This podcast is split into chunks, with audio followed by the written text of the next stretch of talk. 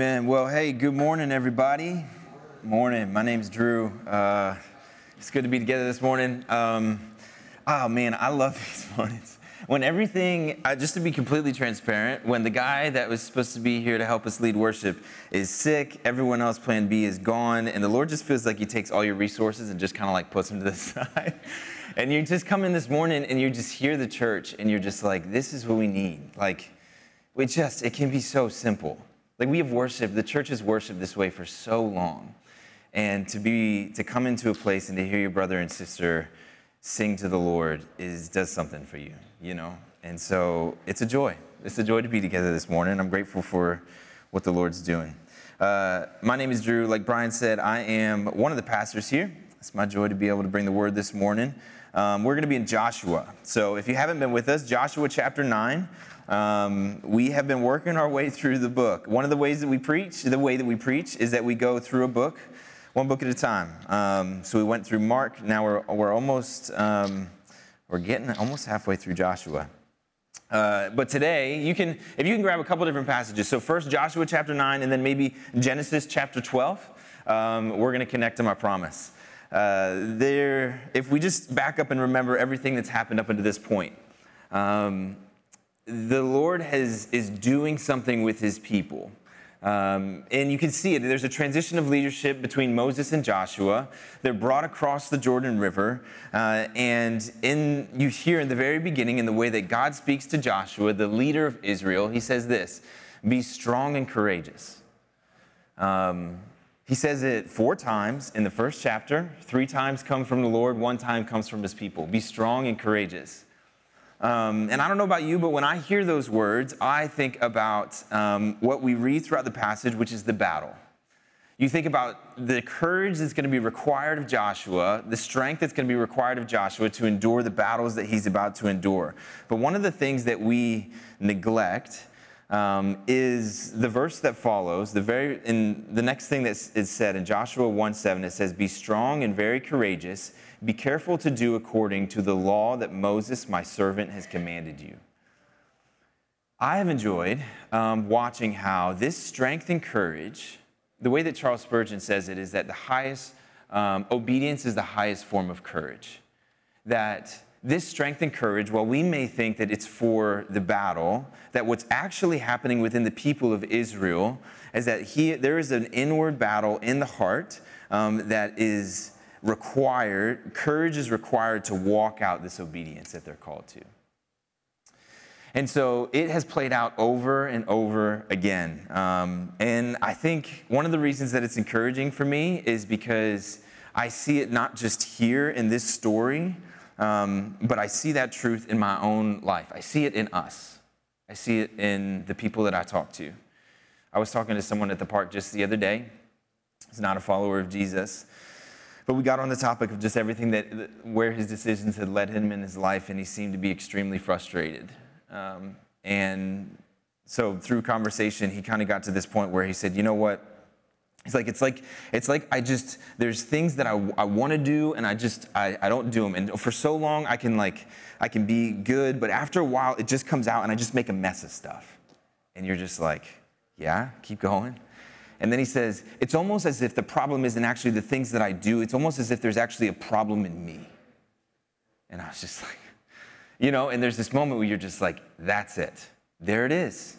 That is the truth that we all, whether or not we are at the point in our lives where we have, are willing to assess truly if that's where we're, what is, what is true about us, that is what we all know deep down, that there is actually something, there's a battle that is waging, there's a war that is waging within us. And so while we can become very consumed with the battle that's outside of us, and we can think that we need strength and courage for those things, the reality is, is what God is doing here is He is pushing back sin within His own people. He's pushing back sin within the nation. He's pushing back sin within the entire world. God is doing something greater than maybe what we see the first time that we look at it.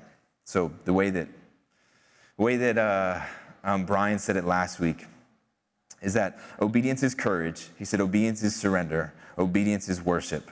And so, what we're going to see today is we're going to go from the end of Joshua chapter 8. which is an epic scene all throughout the, uh, Joshua, I mean, uh, yeah, Joshua 9, which is, um, which is a lot. We're going to see how quickly our hearts can go from a place of worship to a place of self reliance. Let me, um, let's start in Genesis. Genesis chapter 12, verse 6 says this. It says, Abram passed through the land to the place at Shechem, to the oak of Moreh. At that time, Canaanites were in the land. Then the Lord appeared to Abram and said, To your offspring I will give this land. So he built there an altar to the Lord who appeared to him. Let's pray.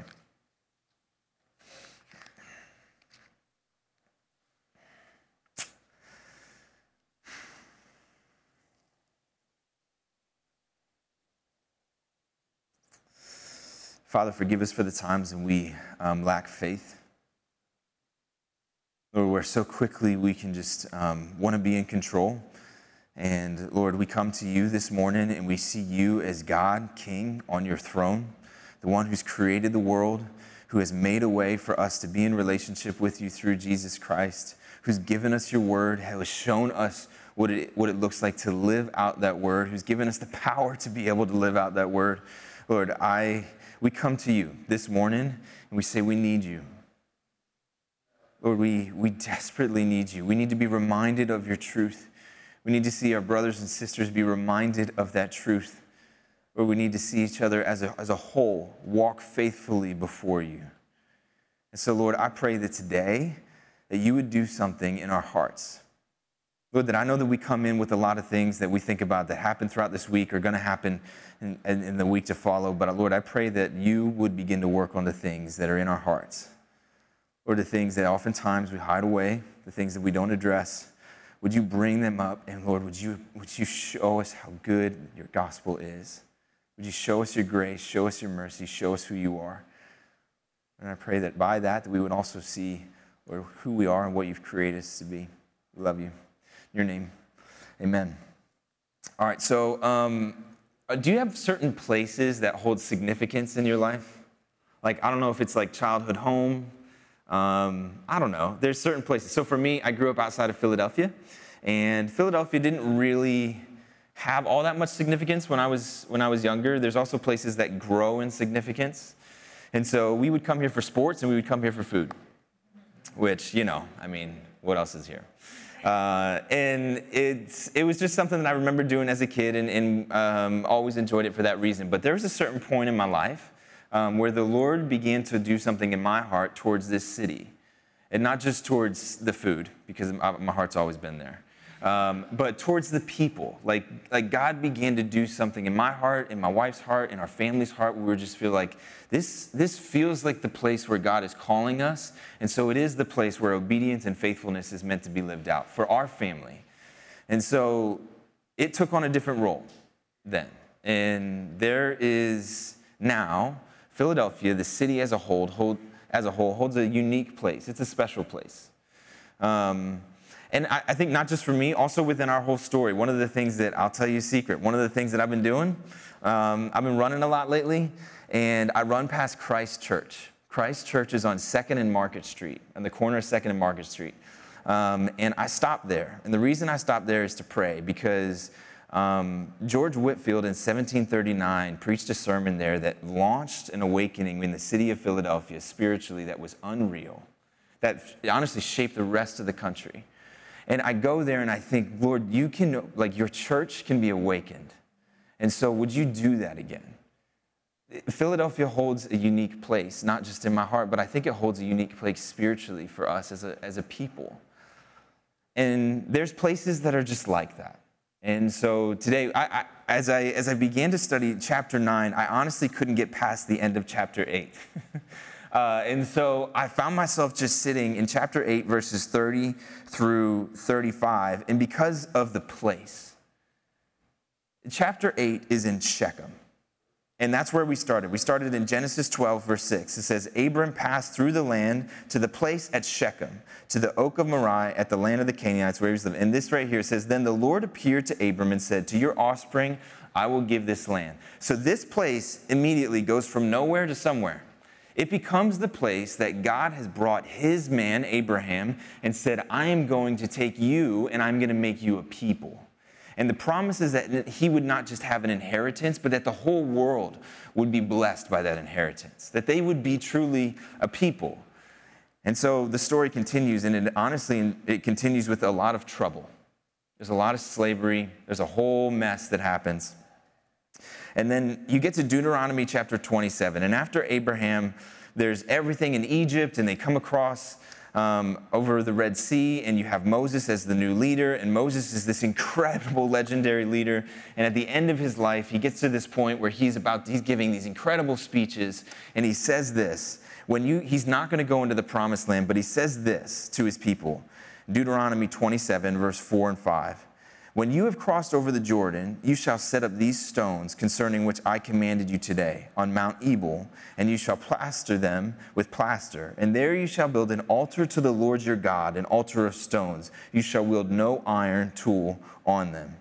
Then he also says in 11 that that day Moses charged the people, saying, When you have crossed over the Jordan, these shall stand on Mount Gerizim, the, the blessed people, gives all the names. Then he says, These shall stand on Mount Ebal, the cursed. And then he says, and the Levites shall declare to all the men of Israel in a loud voice. So if you can see this, I have a picture of Shechem.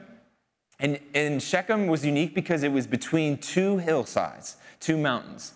And so, yeah, there you go. You have Mount Gerizim and Mount Ebal. And then in the middle is Shechem. And this is the place that God called Abraham. And now this is the place that Moses is saying, listen, this is the place. God called Abraham and he told him in this place you are going to become a people. So I'm telling you, when you get across the Jordan, go to Mount Ebal and go to Mount Gerizim, go to Shechem. And there, I want you to like I want you to participate in this ceremony. And this ceremony is going to be unlike anything other. Like this is going to be a unique ceremony. And so, what they do, the description that I get in the ESV Bible about this, this passage, it says Joshua fulfilled Moses' command to renew the covenant at Shechem by placing copies of the covenant on Mount Ebal and directing the Israelite tribes to shout the blessings and curses of the covenant to each other across the valley separating Mount Ebal and Mount Gerizim. All right, all right, so this is what happens. Um, they arrive, they finish the Battle of Ai, and they go to this place. And Joshua takes the Ark of the Covenant and he puts it right in the middle of these two mountains. And he takes half of the people and he puts them on Mount Gerizim. He takes half of the people and he puts them on Mount Ebal. And what they do is they begin to shout the blessings from Mount Gerizim is shouted over to Mount Ebal, and then the curses are shouted about this is what it looks like to follow the Lord. If you follow the Lord, you will be, have these kind of blessings. If you do not follow the Lord, these are the curses that you will experience. And in the midst of this is the presence of God represented by the Ark of the Covenant. And then at the very end, Joshua takes the law that he has written down all throughout Deuteronomy, he takes it and he reads it over the people. And you're just like, I, I, I, thought about it as we were singing this morning. I was like, we need to hear the words of God read to us. That's not a new idea. God does something with his people here. This is a ceremony. Like, can you imagine Abraham seeing this day? He was told, You're going to be made a people. And now there's thousands on these mountainsides. And all they're doing is speaking the words that they've been given by God. And God is being honored in this place. And when I think about that, I think, man, that is a scene. Um, that's a worship service like I've not attended. um, and if you go, you've seen all throughout this book that there is this battle, again, happen, happening internally. And so one of the things that happens is you have these really high highs and these really low lows. And when we go into chapter 9, we're going to find in the very next chapter they're deceived. And so you have this moment of worship that is so quickly transferred into a moment of self reliance, and out of nowhere they're deceived. And the battle between good and evil for rest, in that moment they choose what is evil. And so quickly we can go from this place where we, um, I think about it in terms of where we're at Sunday morning this has maybe come, I don't know if you're new to church. If you are, welcome. Um, we're so glad that you're here. Um, if this is if church is something that you've done your entire life, um, I think one of the things that you can learn and that you've come to learn is that it is very easy to go from a place and heart of worship to the very next, not even day, hour, be at a place where you are now you are now being deceived and choosing what is evil over what is good. It's where we find these people. And I think what we see here is that God is one gracious in this, but also he holds them to account. So, uh, Joshua chapter 9, let's keep reading. Joshua chapter 9, the Gibeonite deception says, As soon as the kings were beyond the Jordan in the hill country and in the lowland, all along the coast of the Great Sea towards Lebanon, the Hittites, the Amorites, the Canaanites, Perizzites, Hivites, all the ites, Jebusites, heard of this. They gathered together as one to fight against Joshua and Israel.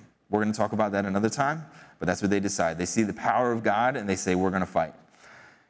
Verse 3 says, But when the inhabitants of Gibeon heard that Joshua had what Joshua had done to Jericho and to Ai, they, on their part, acted with cunning and went and made ready provisions and took worn out sacks for their donkeys and wineskins, worn out and torn and mended, with worn out patches, sandals on their feet, and worn out clothes.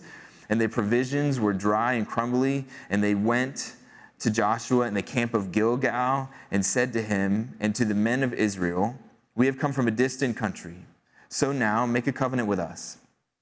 But the men of Israel, said to the Hivites, Perhaps you live among us, then how can, perhaps you live among us, how can we make a covenant with you? Then Joshua said, We are the servants, and, Josh, and we are your servants. And Joshua said to them, Who are you, and where do you come from? It's a legitimate question. And they said to him, From a very distant country. Your servants have come because of the name of the Lord your God, for we have heard a report of him and all that he did in Egypt and all that he did to the two kings and the Amorites that were beyond the Jordan, the Sihon and the, and the Heshbon and the Og, king of Bashan, and that lived in Ashtaroth. So our elders and the inhabitants of our country said to us, Take provisions in your hand for the journey and go to meet them and say to them, We are your servants. Come now, make a covenant with us.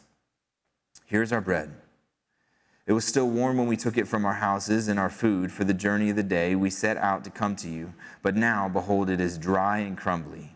These wineskins were new when, they were, when we filled them, and behold, they have burst. And these garments and sandals of ours were worn out from the very long journey. So the men took some of the provisions, but did not ask counsel from the Lord.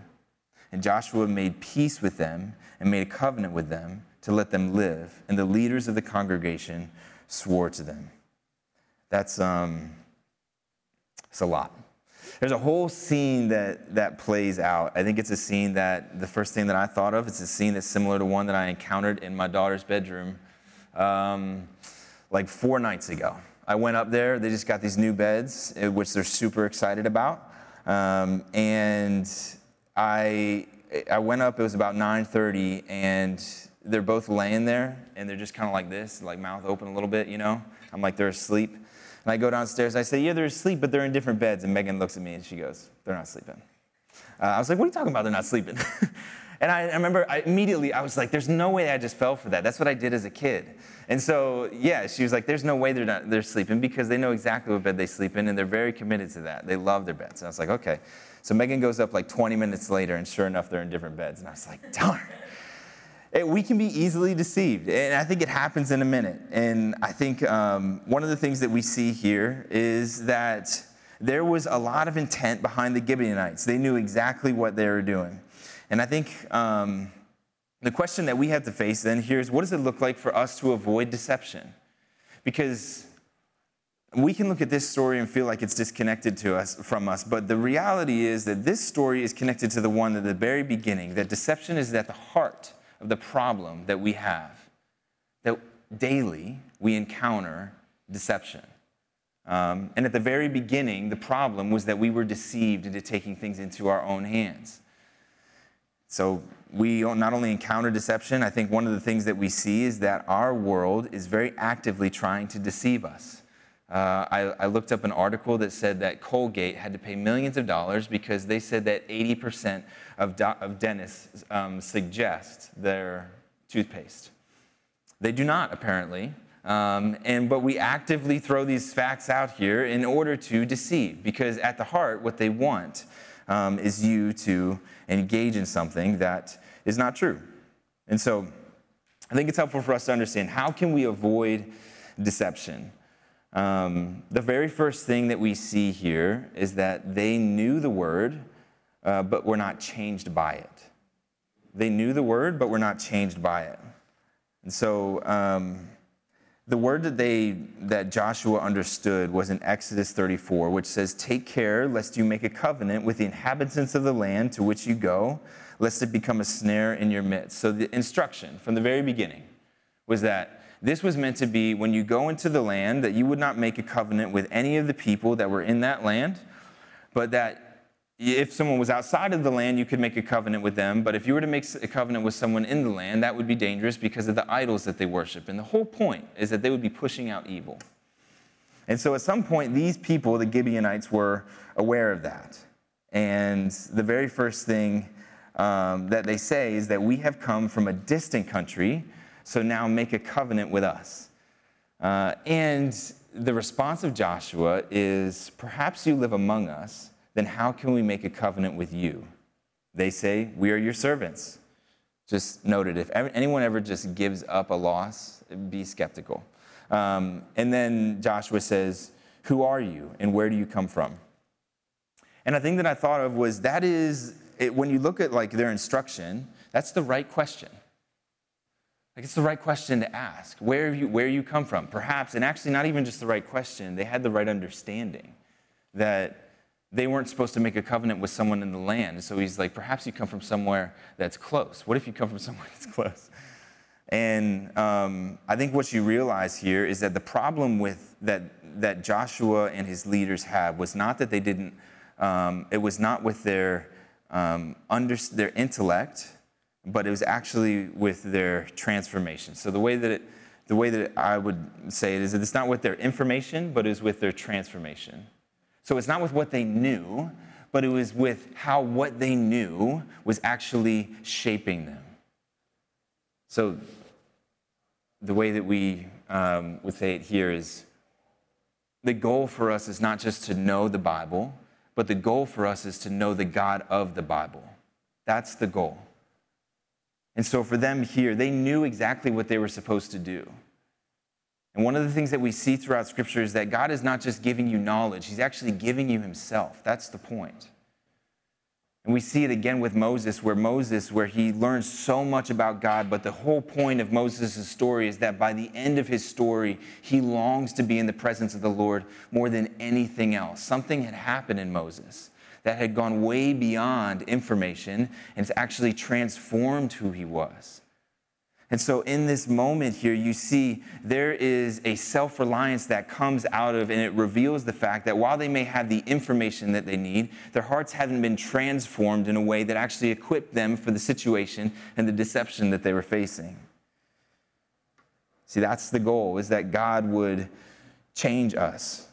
The way that Paul says it in Romans, he says, I appeal to you, therefore, brothers, by the mercies of God, to present your bodies as a living sacrifice, holy acceptable to God, which is your spiritual worship.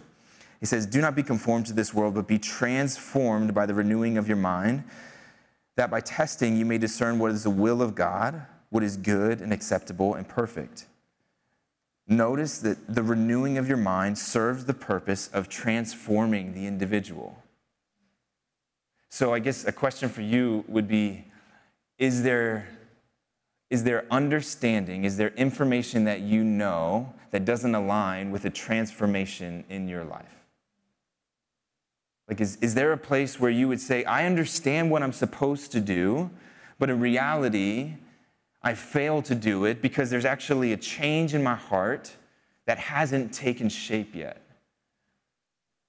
And when I look at what happens as a result of that, is the lack of transformation leads to a lack of discernment. That's where they are. These people come from what they call then the second time a very distant country. And they give them a lot of truth, but just enough, right? Just a hint of truth, which is often how deception works.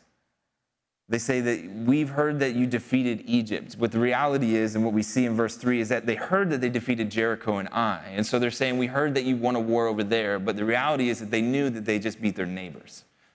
So there is this sense of like, we'll give you just enough truth so that you believe us.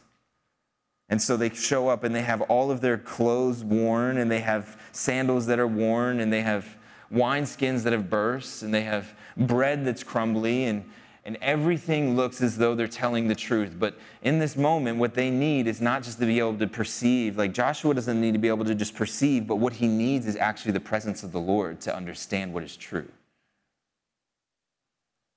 And so without that, he is lacking discernment.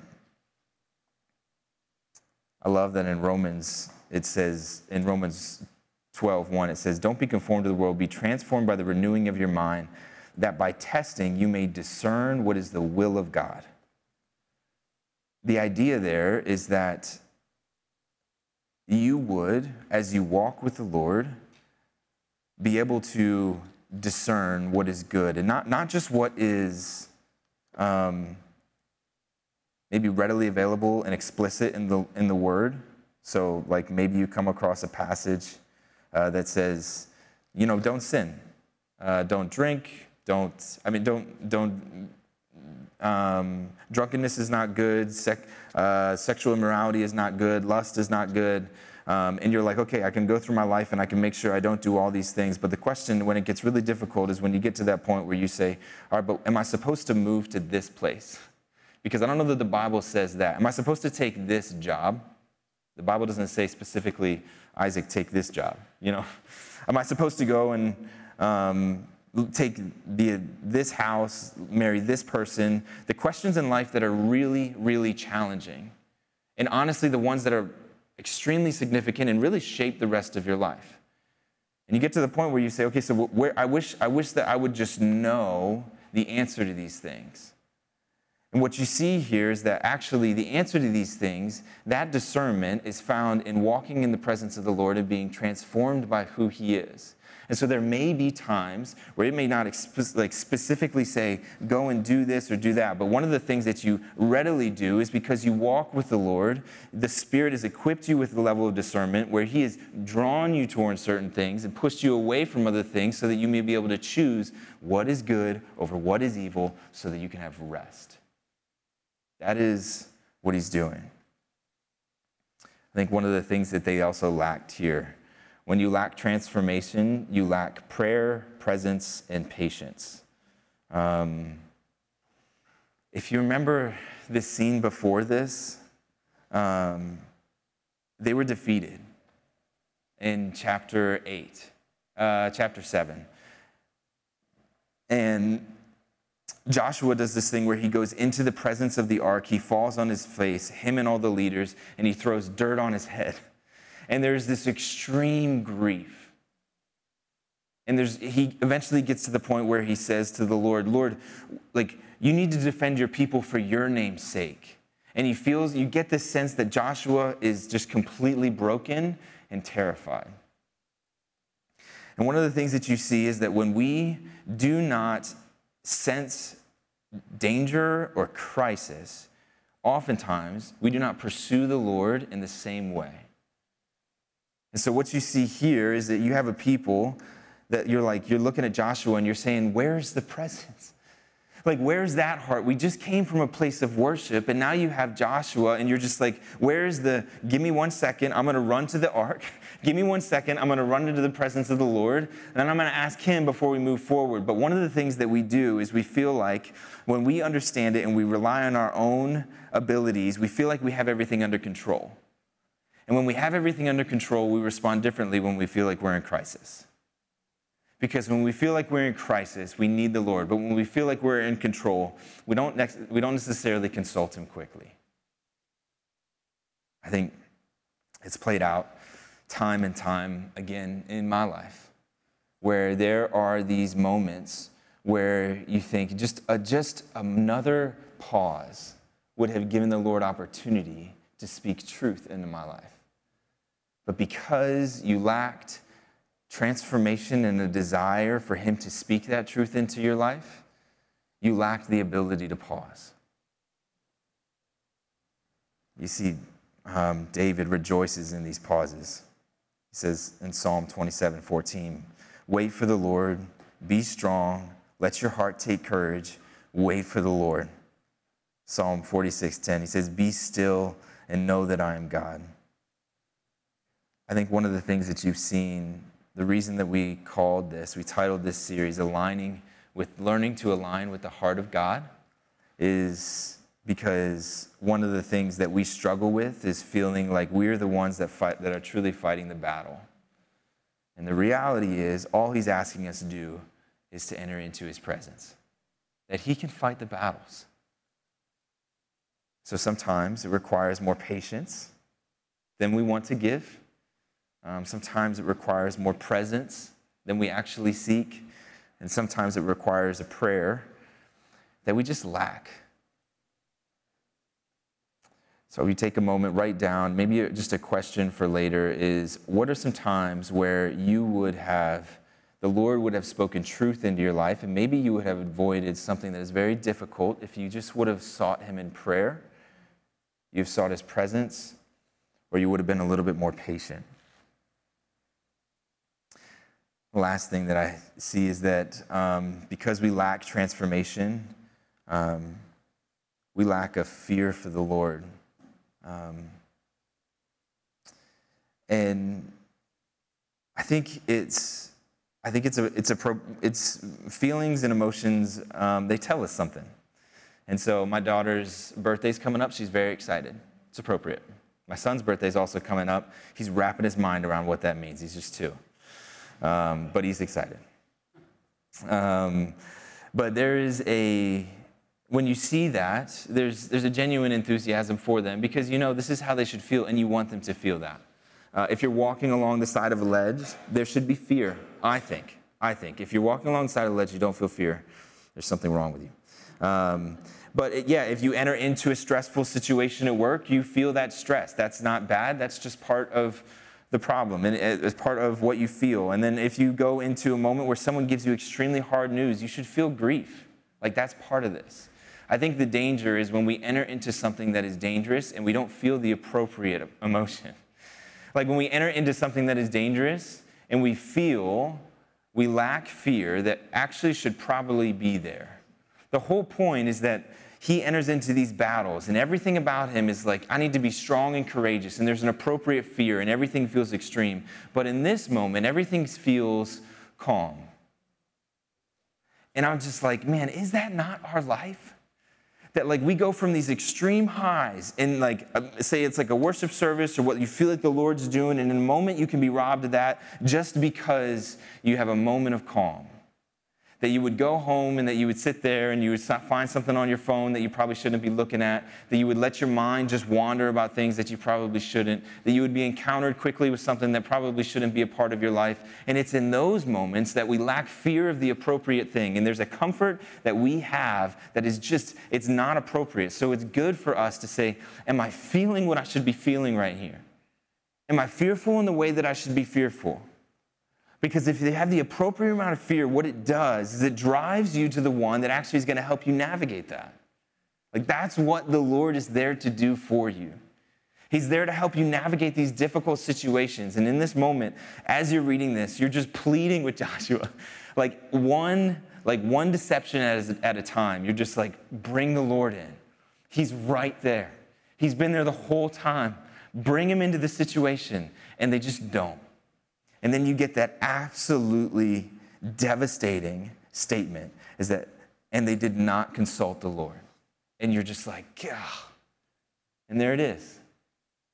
And they just enter into something that so easily could have been avoided. And I think for us and for our, in our lives, that is so familiar to us. Where we talked about the sin of Achan, and you talk about how devastating sin is and you look again at here and you're just like, this problem is something that is so present for us. That there is someone that is trying, like readily trying to deceive us. It feels like every hour and every minute.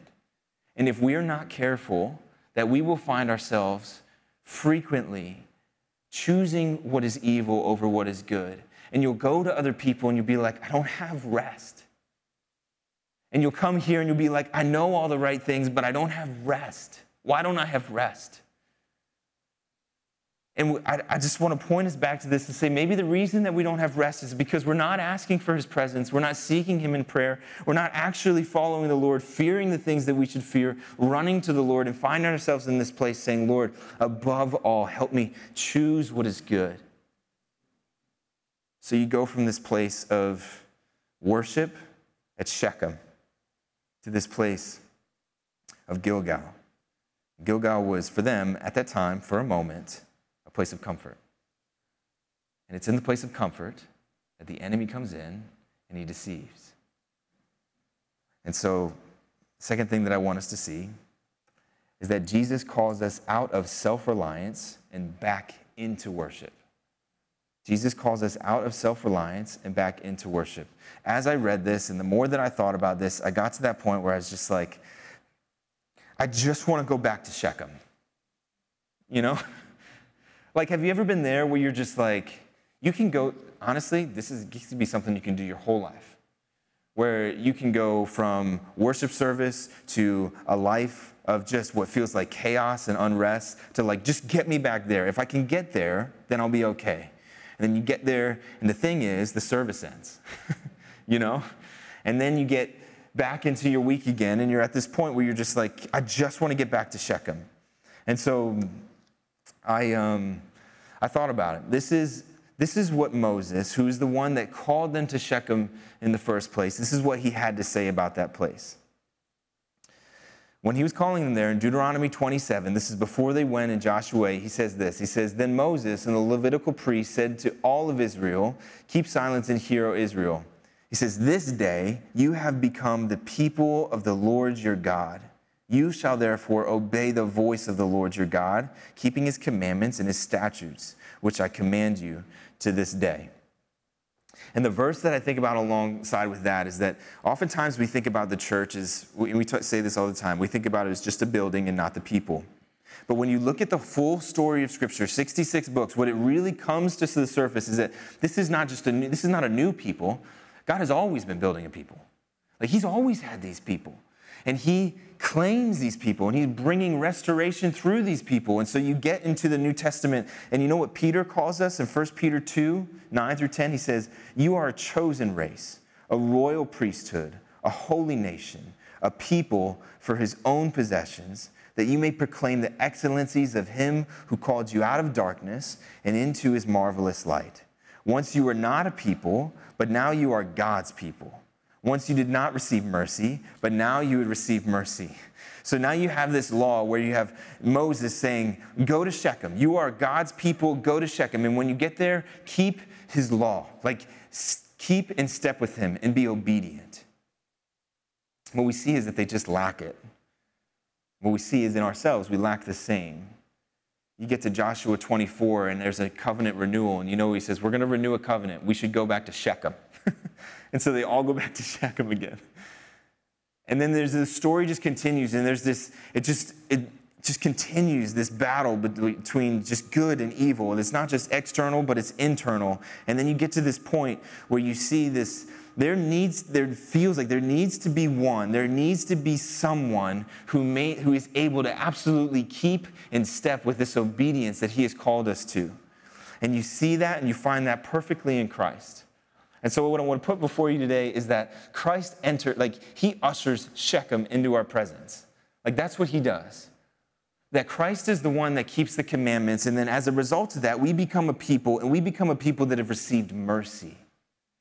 Not a people that are only that only have to keep commandments, but a people that have received mercies by the one that, who has kept the commandments. That's the full picture is that Jesus is in the heart of this and he enters into this and he keeps these commandments perf- perfectly. And he says, Those that are in me will receive mercy.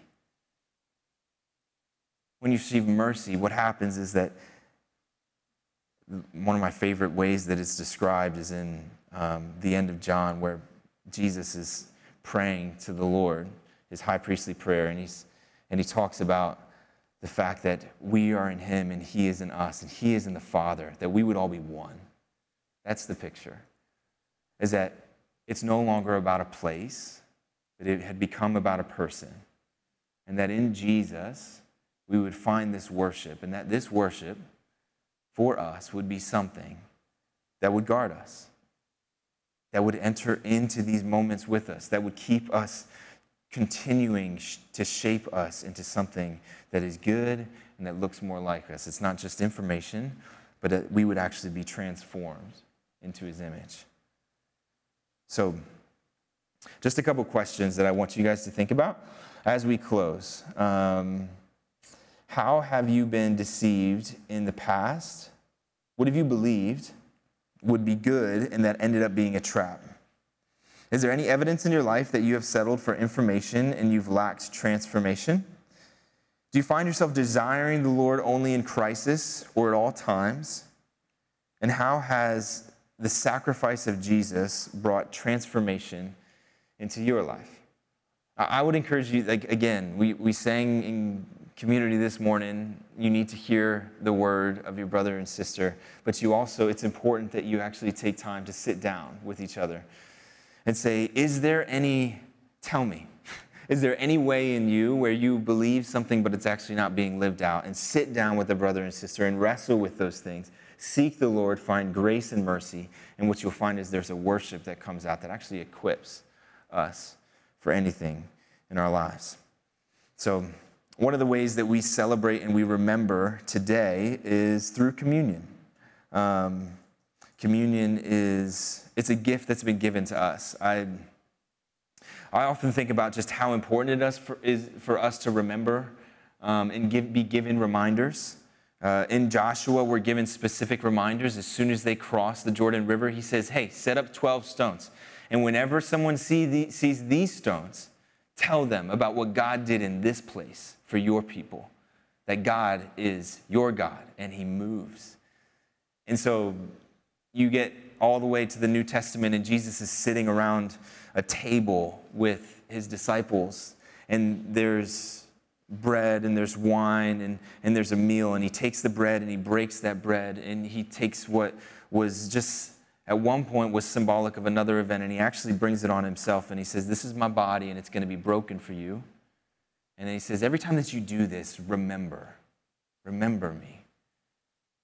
And then he says, This is the wine, which is my blood, and it's, it's going to be poured out and we see it. As you look all throughout the, the story of the crucifixion, the whole scene is just covered with the blood of Jesus Christ. That it was poured out for us. And he says, Every time that you drink this, do this and remember me. And so it is good for us to, again, gather around the table and remember. And remember what took place. Remember how that has given us an opportunity for worship that is unique. Let me read for us 1 Corinthians chapter 11, 23 through 26. It says this For I received from the Lord what I also delivered to you. That the Lord Jesus, on the night when he was betrayed, took bread. When he had given thanks, he broke it and said, This is my body, which is for you. Do this in remembrance of me. In the same way, also, he took the cup after supper, saying, This cup is the new covenant in my blood.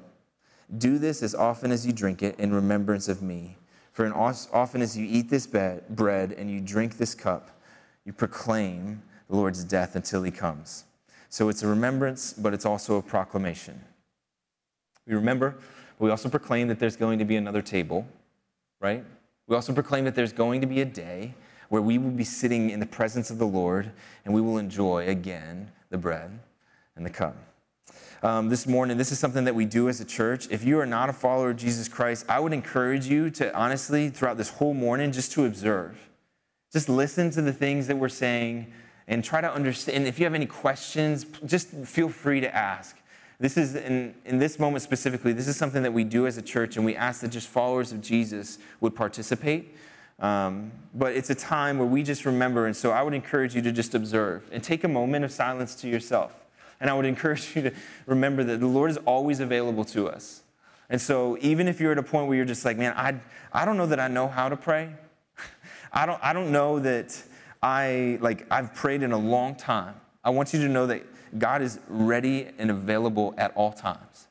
that He is ready to hear your prayers, and every prayer that we bring before Him is something that He honors and that He listens. And so I would encourage you to take a moment just to pray and to consider who He is and what He's done for you.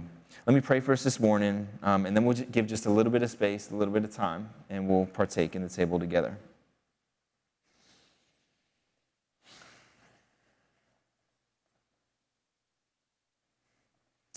Lord, we, um, Lord, I, I, think what we see here in this story is that, um, Lord, there is truly a battle between good and evil, and there is one that is trying to deceive us. Lord, but from the beginning, what we see is that you entered into that story, Lord, and you are, you are good and you are pushing back anything in us and around the world that is evil until one day that you would restore all. we would restore all, and the Lord would be amongst his people. That there would be no more tears and no more crying and no more mourning and no more death and no more sin.